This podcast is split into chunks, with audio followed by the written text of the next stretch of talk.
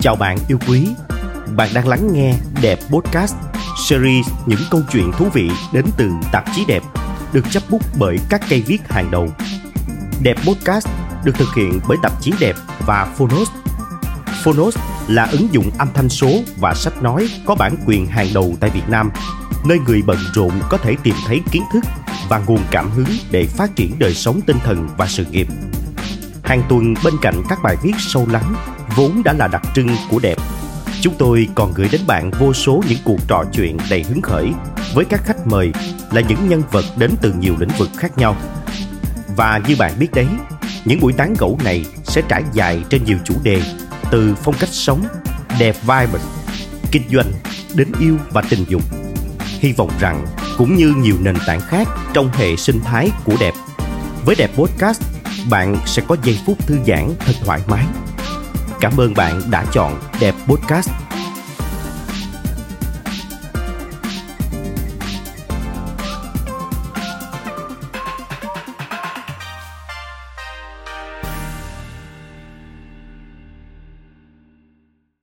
Đã hơn một năm rưỡi kể từ khi Covid-19 trở thành đại dịch toàn cầu, khái niệm thế giới phẳng chưa bao giờ trở nên dễ hiểu đến thế, dù là với hàm ý tiêu cực đã đến lúc chúng ta nghĩ đến ngày COVID-19 kết thúc trong tương lai gần, khi chiếc chìa khóa vaccine lần lượt mở ra những cánh cửa cho hy vọng và hồi sinh. Ta sẽ thay đổi thế nào? Và sẽ làm gì sau khi đại dịch kết thúc? Câu trả lời có lẽ đã có sẵn trong mỗi người. Trong podcast này, Đẹp sẽ giới thiệu góc nhìn của nhà báo, nhà phê bình điện ảnh Lê Hồng Lâm.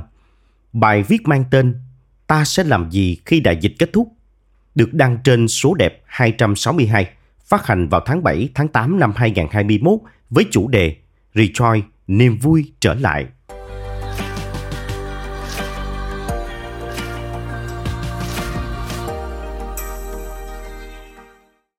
Ta sẽ làm gì khi đại dịch kết thúc? Tác giả Lê Hồng Lâm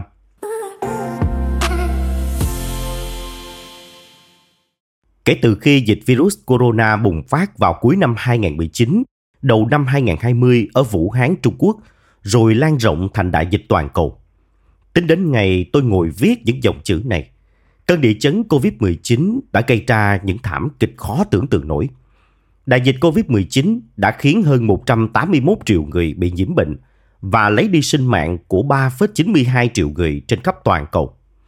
Hàng tỷ người trên thế giới sống trong nỗi hoảng loạn bao trùm – bị cách ly xã hội dài ngày và bị ảnh hưởng nặng nề về kinh tế, mất việc làm, cùng hàng trăm thay đổi lớn nhỏ khác, trực tiếp hay gián tiếp tác động đến đời sống và sinh hoạt của con người. Cả thể chất lẫn tinh thần.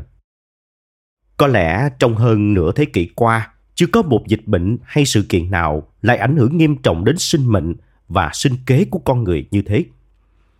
Và cơn ám ảnh dịch bệnh vẫn đang còn hiển hiện ở đó với những biến chủng virus mới tạo ra các làn sóng nhiễm bệnh tiếp theo. Với cuộc chạy đua vaccine giữa các quốc gia, với những nỗi âu lo, tiếp tục sống mòn mỏi khi bị phong tỏa đến mức kiệt quệ về kinh tế hay chấp nhận sống chung cùng dịch bệnh và không ít rủi ro. Nhưng tôi tin chắc một điều, không sớm thì muộn, COVID-19 cũng sẽ kết thúc như bao đại dịch khác từng tồn tại trên trái đất.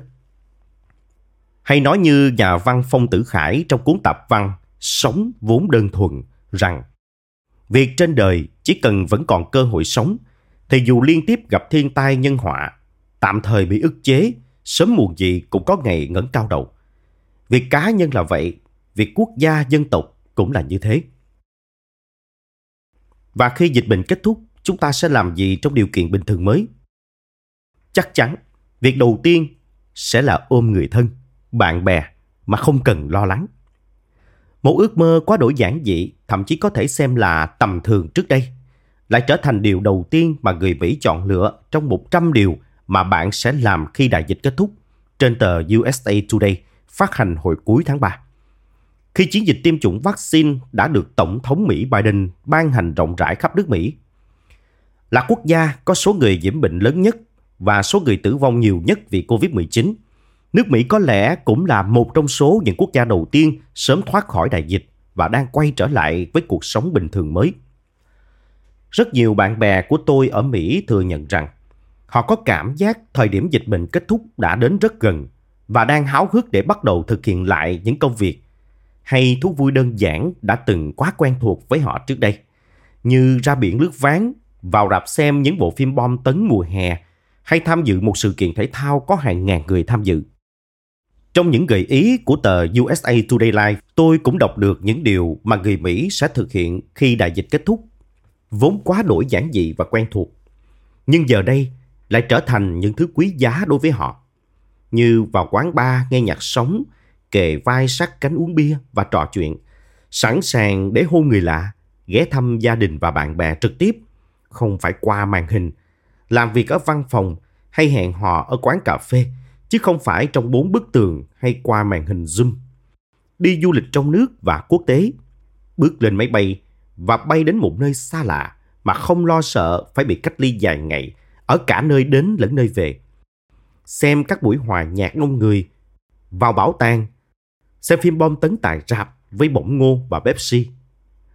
Họ cũng vĩnh viễn muốn cấm các cụm từ đáng sợ xuất hiện liên tục trên các bản tin trong suốt hơn một năm rưỡi qua như ngay lúc này hơn bao giờ hết, trong những thời điểm chưa từng có, giữa đại dịch coronavirus và mọi biến thể của những cụm từ gây sát thương như vậy.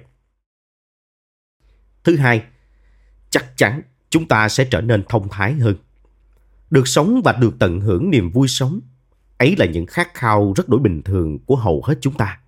Những con người bình thường với những nhu cầu bình thường trên thế giới phẳng ngày nay. Còn với những chính trị gia, những nhà tư tưởng, nghệ sĩ hay triết gia, đại dịch lần này đã khiến họ suy tư nhiều hơn về sinh mệnh của con người trên trái đất hay đưa ra những tầm nhìn xa về một đại dịch tiếp theo chẳng hạn, nơi con người chúng ta trở nên chủ động và thông thái hơn khi đối mặt với dịch bệnh. Trong dự án suy tư cho thời hậu corona do Viện Goda tổ chức với câu hỏi Đại dịch này có ý nghĩa gì đối với mỗi người trong chúng ta và đối với xã hội? Nhiều trí thức và nghệ sĩ đã đưa ra những góc nhìn sâu sắc trước đại dịch lần này. Trong số đó, tôi đồng cảm với phần trả lời của Michael Gichi, triết gia người Áo. Khi được hỏi hy vọng của ông dựa vào đâu về những điều tích cực sau đại dịch, Michael Gichi nói rằng nhân loại đã thực sự trở nên thông thái hơn khi bước ra khỏi một số cuộc khủng hoảng và cuộc khủng hoảng hiện tại cũng thể hiện ba tố chất mới. Khả dĩ nâng cao xác suất là chúng ta sẽ học được gì đó từ khủng hoảng. Nó là một kinh nghiệm tập thể ở quy mô toàn cầu về một mối đe dọa chung.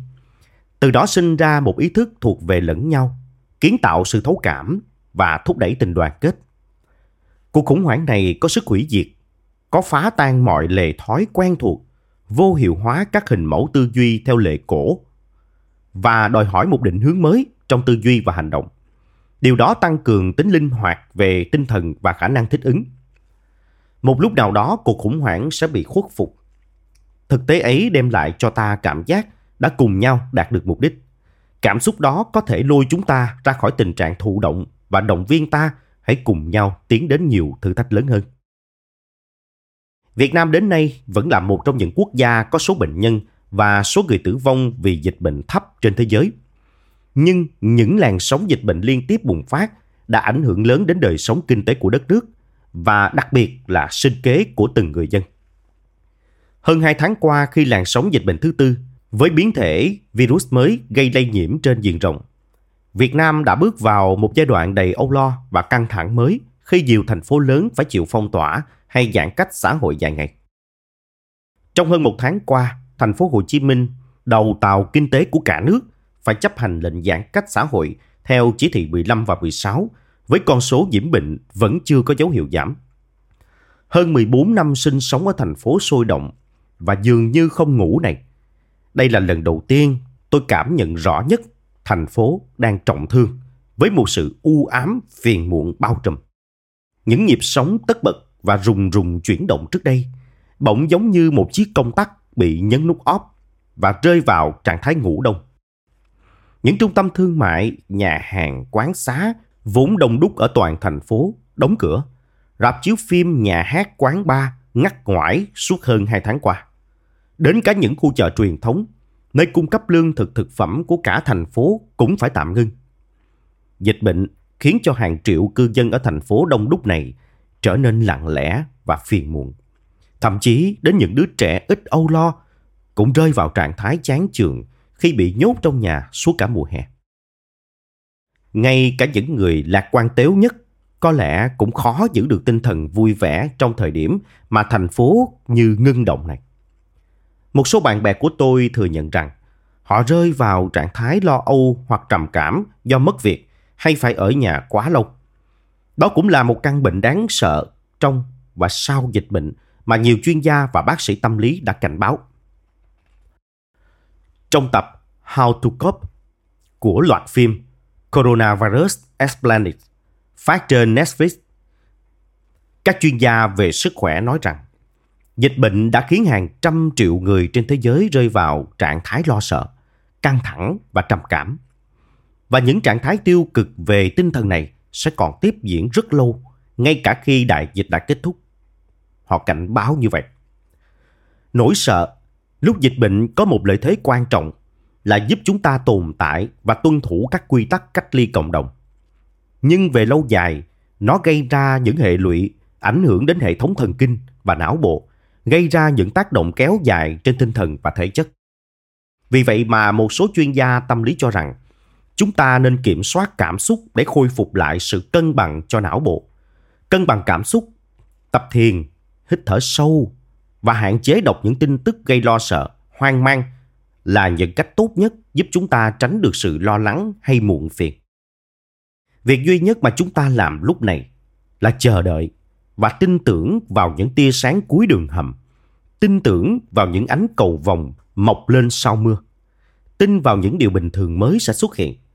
Như cách người Mỹ đang tận hưởng điều đó sau những mất mát to lớn mà họ phải gánh chịu vì đại dịch. Bởi đó là cách tốt nhất giúp chúng ta đối phó với dịch bệnh trong tình thế không thể làm gì để thay đổi được nó. Và tôi muốn mượn lời của tác giả Matt Haig trong cuốn sách bestseller của anh, Reasons to Stay Alive, để kết thúc bài viết này. Hãy nhớ rằng điều quan trọng trong cuộc sống trên trái đất này là sự thay đổi. Xe ô tô rồi sẽ rỉ sét, giấy sẽ ố vàng, công nghệ sẽ trở nên lỗi thời, sâu biến thành bướm, hết đêm đến ngày, trầm cảm hay căng thẳng rồi sẽ biến mất. Cầu vồng rồi sẽ xuất hiện sau cơn mưa và những điều bình thường mới sẽ chờ ta.